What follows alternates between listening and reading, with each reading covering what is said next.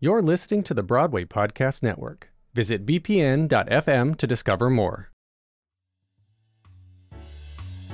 Welcome to thirty to Curtain, a Center Theater Group podcast. I'm Doug Baker, Center Theater Group's producing director, and I'll be your guest host for this episode.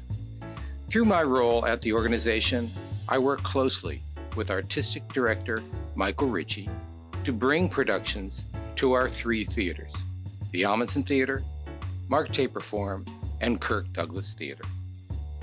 Our guest on this episode of thirty to Curtain is James Lapine, who's the writer and director of Falsettos, which is on stage at the Ahmanson Theater, April sixteenth through May nineteenth, twenty nineteen. James is a multiple Tony Award winning writer and director, having helped create such Broadway classic musicals as Sunday in the Park with George, Into the Woods, Passion, and the twenty-fifth Annual Putnam County Spelling Bee. He is a longtime collaborator with composers Stephen Sondheim and William Finn. Simply put, James Lapine is a Broadway legend, and we're honored to have him here at Center Theater Group to discuss his Tony-nominated revival of Falsettos and the musical's intriguing history. I hope you enjoy the conversation, and we look forward to seeing you at the theater. We are thrilled to have James Lapine back with Center Theater Group with Falsettos. We first brought this important work to Los Angeles audiences in nineteen ninety-four. At the Doolittle Theater. In fact, we were the Ahmanson at the Doolittle in those days. James, I thought it might be fun for us to think back to that production just for a moment before we talk about some other things, and uh, just run through some of our memories of that that production.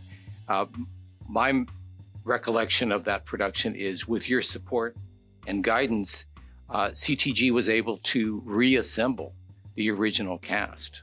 And we had, uh, as I recall, pretty much the entire original cast, including the amazing Michael Rupert, Stephen Bogardus, Chip Zien, Barbara Walsh, uh, Heather McRae, and Carolee Carmelo.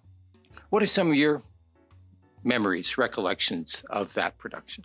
Well, in uh, about nineteen seventy-eight, Bill Finn and I were both working at Playwrights Horizons, which was, uh, which was a burgeoning Uh, off-Broadway theater before off-Broadway had really exploded the way it has now. And um, I was a f- bit of a neophyte at the time, um, did my first play ever there um, called Table Settings, and he did a one-act musical called In Trousers with a character named Marvin at the center. And Andre Bishop, who ran the theater, um, introduced us and suggested that we work together, and Bill had been noodling around with a sequel to In Trousers, um, which was originally called Four Jews in a Room Bitching. Um, and uh, he asked me uh, if I would direct it, having really only done about two or three plays in my whole life and never having done a musical. Um, of course, I said yes. And um, we started, um, as in those days, it was so different. There was a little ninety-seat theater they had upstairs, and um, Andre just said, well, I'll give you a month to develop your show and a month to put it on. And um, so we started really basically with just about four songs and four characters. Um, and I was the one who suggested that he introduced the child, the, the bar mitzvah boy, Jason, into the proceedings. And basically, I helped develop the storyline with Bill, and we worked closely together and took those four songs and, and worked outward from there and created what's essentially now the first act of Falsettos, and that was called, as I'd mentioned, March of the Falsettos. And um, fortunately, it was a wonderful success, and, and moved to a couple of theaters and uh, had a, a lovely life. Even had a tour, as I recall. And, yeah, and I think we were in L A yes, at the Doolittle with just the Doolittle. March of the Falsettos, yes. right? Right. And um, In those days, it was the Huntington-Hartford. It hadn't oh, been really? named the Doolittle yet. Uh-huh. Jimmy Doolittle was running the theater. It wasn't until later that oh, uh, it interesting. became the Doolittle. Yes, it was the By the way, does it, is it still in existence, the theater? It, it, it is. It is now the uh, Ricardo Montalban Theater uh-huh. and uh, is run by an organization uh, known as Nosotros. Oh, excellent. It's wonderful how theater is really growing and yeah. continuing to grow in L A. Um, we were uh, in our very early... Mm, almost thirty. I think we were about late twenties about that time. And we worked with Michael Rupert, Chip Zien, and Stephen Bogardus at the time.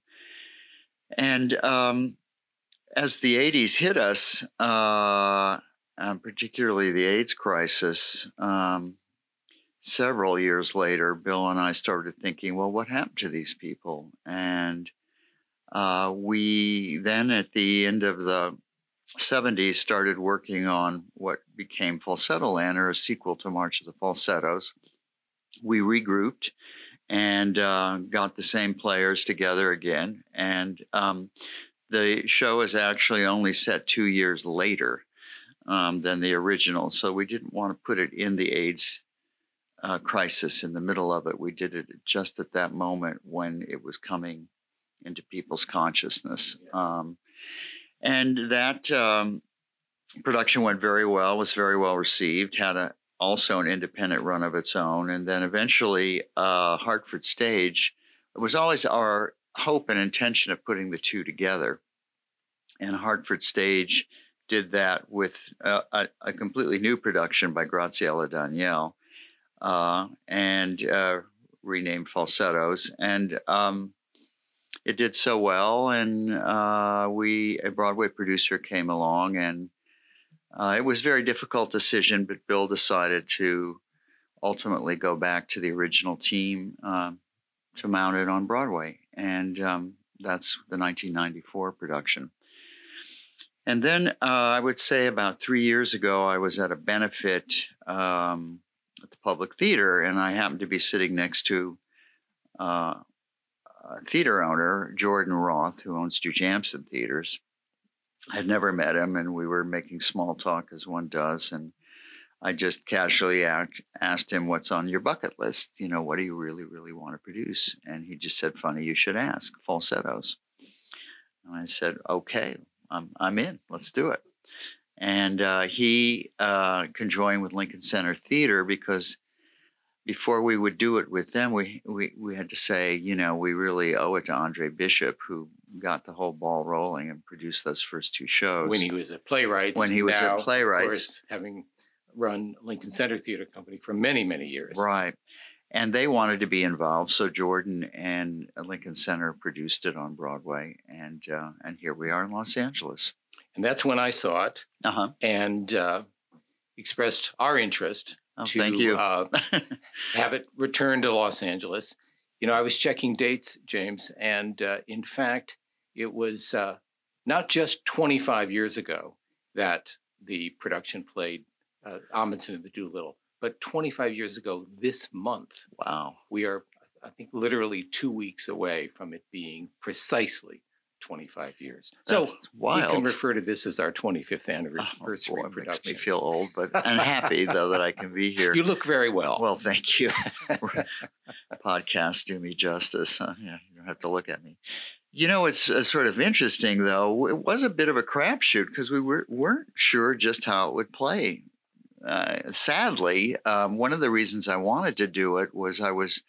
have a twenty-three-year-old assistant who had graduated from N Y U in theater, and I took her to see The Normal Heart, which was uh, being revived on Broadway. And at intermission, she just looked at me and said, well, I, I kind of know about the AIDS epidemic, but was it really like this? And I thought, oh, boy, you know. That's powerful. That's a reason to to do these shows, to remind people of what we went through and what existed, and it's part of our history. And um, but we weren't sure how how this one was going to play, and um, it was just kind of a thrill because we had certain people who were coming back to see it, who had seen it originally, people who brought their kids back because they wanted them to see it, and a whole new generation of people who knew nothing about it, and frankly, nothing about the era. And um, it doesn't really matter. Um, oddly enough, it feels so contemporary. And the H I V part of it is actually kind of a small part. It's really a, a story about people struggling to figure out who they are and their sexual identity and how they fit into the world and how you raise a kid and uh, what you teach your children and, and how you grow, et cetera. And um, that was maybe the most heartening thing of all mm. about reviving the show. I was struck uh, when I saw the preview last evening by, uh, in particular, the song that the character Trina sings just before the March of the Falsettos number, mm-hmm. where she's singing about mm. the men in the world and mm. how much control men have mm. in the world. Uh, I'm not remembering the lyric exactly. Yeah. You could help us with that, but that uh, struck me as a song, um, a thought, um, a comment so, so current for what we're going through. Totally. Right now. She, she is the only female in the first act. And, um, she very much represented a kind of woman back, uh, which existed in the seventies, you know, um, women I knew and grew up with who ended up getting married very young and having children and not really being part of the feminist movement and at, until the feminist movement took hold and questioning their lives and their relationship with men and their the mothers that raised them to be subservient to men and and and to not have careers of their own and whatnot. So that song is so potent today to listen to and hasn't really lost its power. Very much so. Very yeah. Much so. I'd like to go back to what you mentioned earlier regarding how you came to the theater. Ah, okay. Uh, am I correct that uh, you were trained as a graphic designer and worked as a graphic designer for the early part of your career? Correct. In fact, I got my M F A at Cal Arts and um, actually with more of a concentration in photography. Ah. Which was uh, what I hoped to, to make as a career, but I also took many, several graphic design courses because it interested me, and I also love art. And um, left California to go back to New York and have, you know, the usual odd jobs, and was doing freelance photography work. And I really didn't enjoy freelancing as a photographer. Actually, I found it extremely stressful because this was pre-digital era, ladies and gentlemen. And um, when you were on assignment, you know, to go out and take a photo of whatever and bring it, run it over to New York Magazine or Village Voice where I was working, you you didn't know what you had. You had to run into the darkroom. You had to process it, hope it worked out.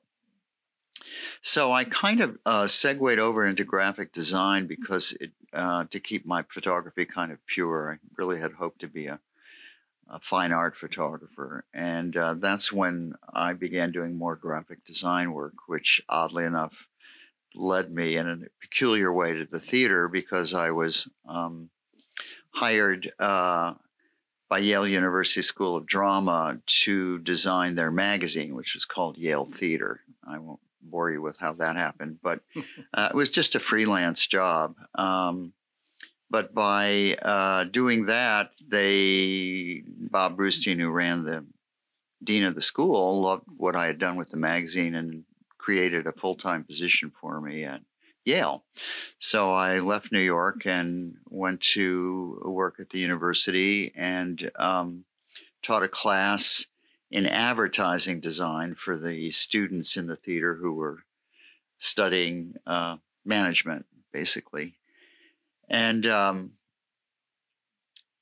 they, Bob did something, Bob Brustein did something interesting. In the month of January, he asked everyone in the school uh, to take, I think it was two weeks or something, um, hiatus to do something outside of their area of expertise.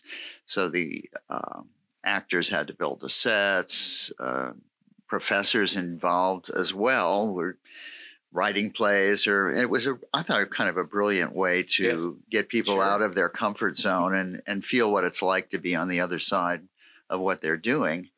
And my uh, graphic design students said, you should direct a play.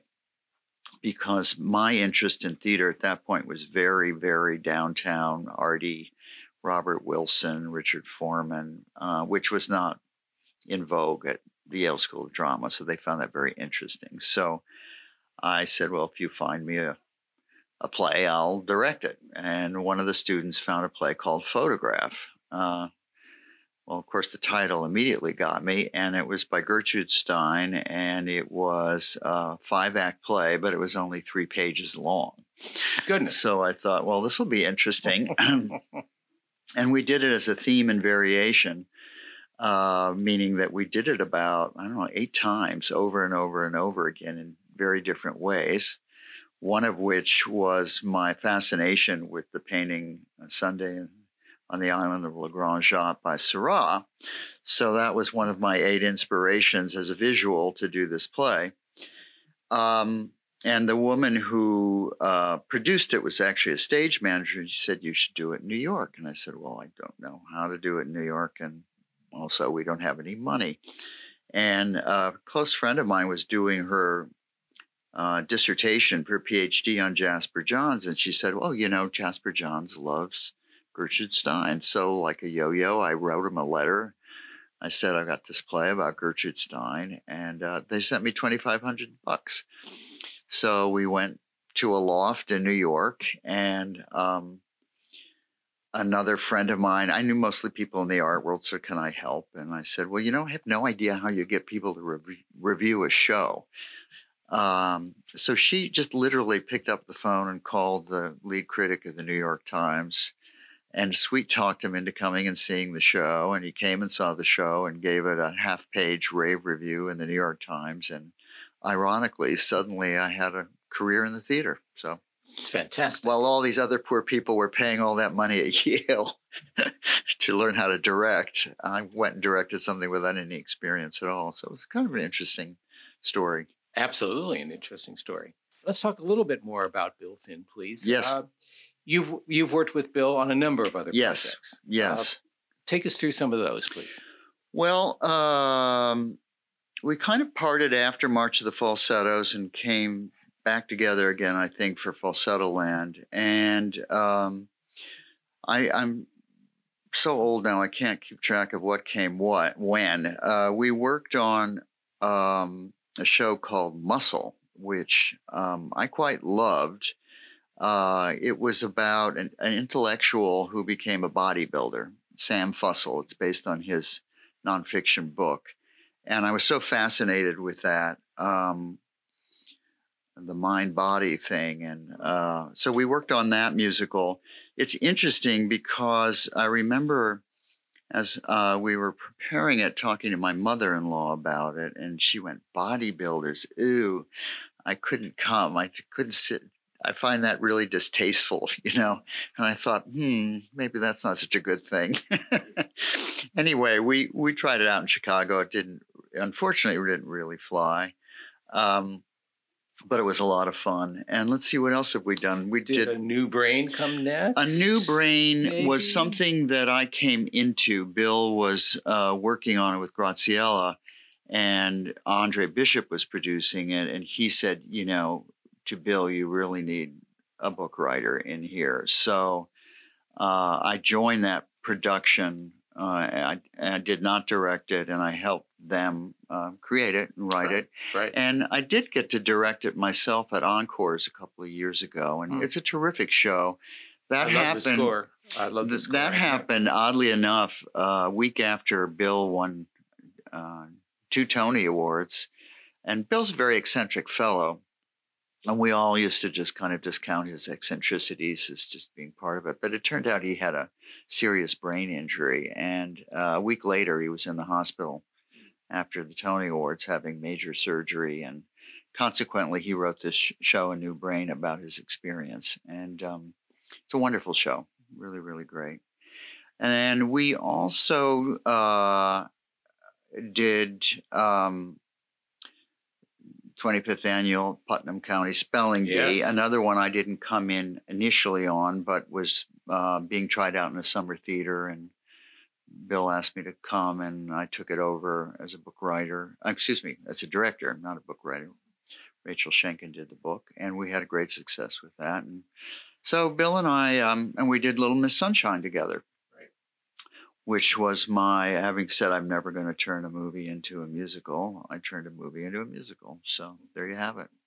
But we're great friends, and I've been very, very lucky uh, working with him and Stephen Sondheim almost exclusively, because it's unusual to write a musical with only two people doing it. Usually you have often uh, a book writer, a lyricist, a composer. Um, you know, before you knew, know it, you're sitting in a room with four people trying to put a show together. And it's it's really terrific when it's just two of you. It makes it much, much easier. And um, you can keep your vision of what you're doing clearer because you have fewer opinions being thrown your way. I have noticed that you uh, work that way. Yeah, pre- prefer to work that way. Yeah, that's uh, I didn't set I out. That it is just, unique. Just yeah. kind of turned out that. Yeah, that that's. Well, let's talk about Mister Sondheim. Yes, I always love talking yes. about him. How how did you meet, and what was that like? Well, interestingly enough, I'm writing a book about that. Um, we were. Uh, this is also an odd story. I was always fascinated with.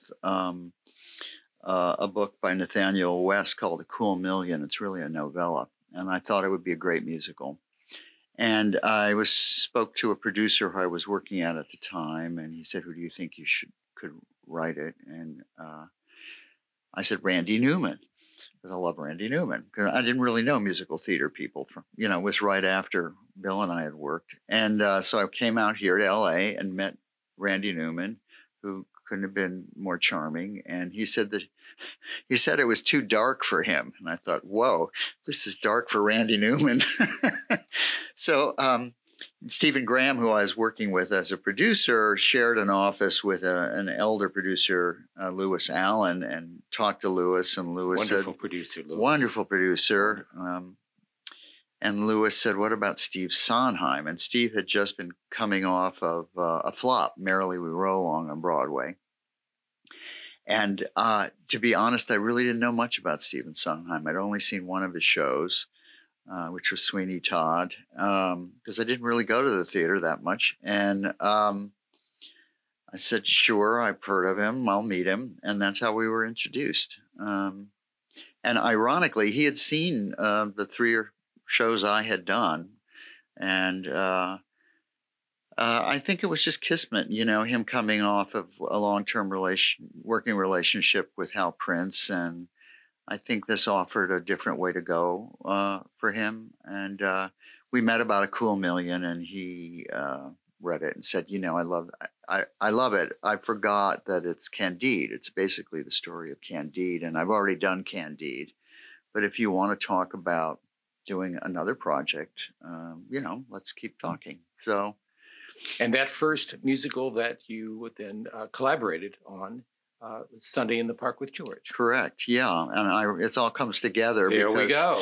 Of yes. the, uh, you know, we worked so differently, and we'd just get together and we'd talk. And one day I brought in a bunch of images, and I said to him, "I'm just going to put some images out on the floor," and we sat there and talked talked a little bit about them. I think he was kind of thinking, "What is this?"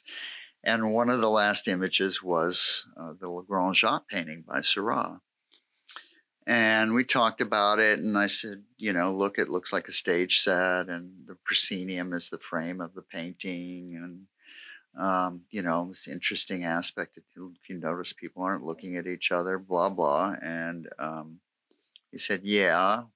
Uh, and I said, but there's a character missing. And he went, who? And I said, the artist. And he went, oh. And so that's how it started as an idea. And you continued the relationship, obviously. Yes. I mean, Sunday in the Park with George was a huge success uh, for good reason. And um, you then, I think, uh, uh, next up was Into the Woods. Right, which was out here. Out here indeed. Well, well later, yes. I was mm-hmm. lucky enough at the time that Into the Woods was on Broadway. I was working with the Dodger production oh, folks. Oh, right, right. And every now and then I would sub in as the company manager uh-huh. to cover your beautiful production of Into the Woods. Uh, that was really it's one of my great memories of working on Broadway shows. Oh, on wonderful. Broadway. Yeah. Right. And then uh, in two thousand two, uh, in fact, Dodger Productions uh, produced the revival, which you directed. Right. And we presented that at the Ahmanson Theater on a pre-Broadway basis. Yeah, we tried it out here. Yes. Yeah. And then off. And that starred uh, Vanessa Williams. Correct. Correct. And uh, certainly not billed as a star, but now certainly a star, Laura Benanti. Yes. Was Cinderella, was she not? That's correct. Wow. Yeah. Wow. That was a nice cast. Uh, very well. Yeah, and a nice production. You have too. Quite an eye for casts, I will, I well, will say that. Thank you.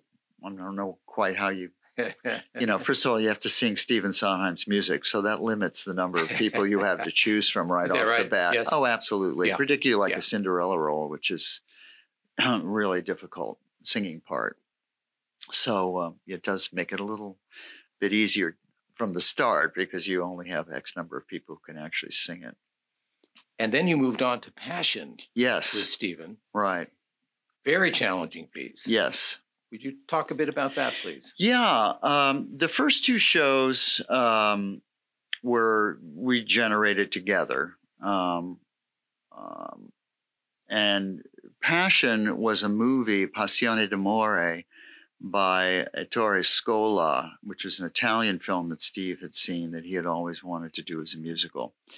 Uh, so I watched the movie, and I have to say I was quite sure about it, and um, but of course discovered that it was based on a Tarquetti novel, uh, which was not translated, and we had it translated, and and I really was taken by the novel more than the movie, and um, that's what we uh, began doing. And in fact, initially it was going to be a, um, two one acts. It was going to be Passion and then Muscle, because they're in an ironic way related, because Passion is about a woman who's anorexic and sickly, and Passion is about a very different kind of guy who has another kind of physical, one's uh-huh. one shrinking and the other's enlarging. Mm-hmm. Um, mm-hmm. And Steve, in fact, wrote a, uh, the first song for, for Muscle, but Muscle was set very contem- in a very contemporary setting, and he just didn't feel that was his skill set musically. I don't, and also, as we worked on Passion, it kept expanding into really becoming a show unto itself. So that's how that happened. But it was um, it was an interesting and difficult. Uh, there's the J word again. Journey uh, to its its birth. We didn't try it out of town or anything. In fact, it kind of rushed to Broadway rather quickly. And when we did a workshop of it with, you know, our friends and people we knew, uh, everybody was just so excited about it and loved it so much. And of course, the minute we put it on Broadway, it was the complete opposite reception. People are like, what the hell is this? You know? And so it was a really tough preview period, finding, finding a show that we wanted to do, but that also an audience wanted to see. And um, it asked a lot of an audience, that show, because it, it's about love. And, um, it asked the tough questions about love, and a lot of people, I think, didn't want to really think about that. And it's not an easy easy thing to think about when you get right down to it, you know, attraction, what, who we're attracted to, why we're attracted. It almost goes back a little bit to Falsettos in that sense of what is a relationship and what's... So it was curious. It's yes, a nineteenth century, so. Yeah, right. Like Sunday, it's a... around the same time mm-hmm. in Italy in the nineteenth century. Mm-hmm. I'd love to see it. Well, it gets revived occasionally mm-hmm. um, in New York, and um, I think a little bit here and there. But you haven't gone back to... Uh, no, I, I, I, I haven't. I don't know that I would either. I think I'm really tired of going back now. Mm-hmm. Mm-hmm. This thrilling, and you know, what a wonderful opportunity as it is. In fact, we were going to... I was supposed to go to London after this to do Falsettos, and I thought, I can't do it anymore. It's just, I've done it. I, at my age, I need to be doing new things. So uh, that's... Well, we're very pleased you did the two thousand sixteen revival on Broadway. Oh, I am too, actually. Respond to this uh, tour because... I, I am, of course, thrilled that I did it as well. Frankly, I consider it a masterwork, and I mean that quite genuinely. I think it's aged really, really well, and it's um, it's so, it's still so fresh. I mean, structurally and uh, everything about it is... is kind of like nothing else. It's sort of sui generis in that way as musicals go. And it has, I love its forward energy. It kind of just takes you along for the ride, you know. Indeed. If you don't get on the on the car right away, eventually you get sucked into that, sucked into it, and then it just takes off. Well, James, thank you so much for uh, talking with us today. Thank you so much for coming to Los Angeles to help us launch our five-week engagement of Falsettos. Uh, I'm confident our audiences are going to discover the show. Um, for those new to it, they will discover it and and be quite taken by it. And for those who are revisiting the show, they will also see the uh, extraordinary work that you've put I together. Was so encouraged uh, and have been uh, when we did on Broadway too, how many young people come out for yes. it. And I think musical theater has taken on a life of its own out there. It's wonderful. So thank you for bringing me back and bringing our show back. And, um, you know, I'm, I'm excited for people to see it. You're very welcome indeed. You've been listening to thirty to Curtain, a Center Theater Group podcast. You can find out more about Falsettos, our organization, and upcoming productions on our website at center theater group dot org.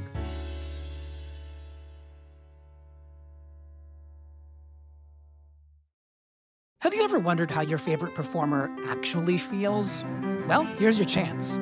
Welcome to The Quiet Part Out Loud with me, Bobby Steggert, Broadway actor, and now a therapist to a whole host of Broadway creatives. Part interview, part therapy, this is not your typical podcast.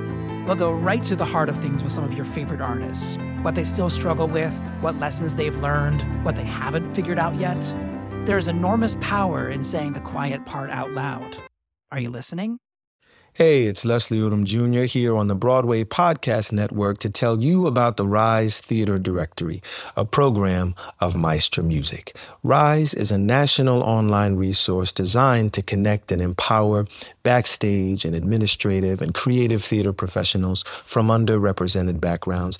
If you work or aspire to work in the theater community, this can help you find your next project. And if you hire theater professionals, search the Rise Theater Directory to find your next team. Create your profile now and get more information by visiting rise theater dot org. That's theater with an R E R I S E T H E A T R E dot org, because only together we rise.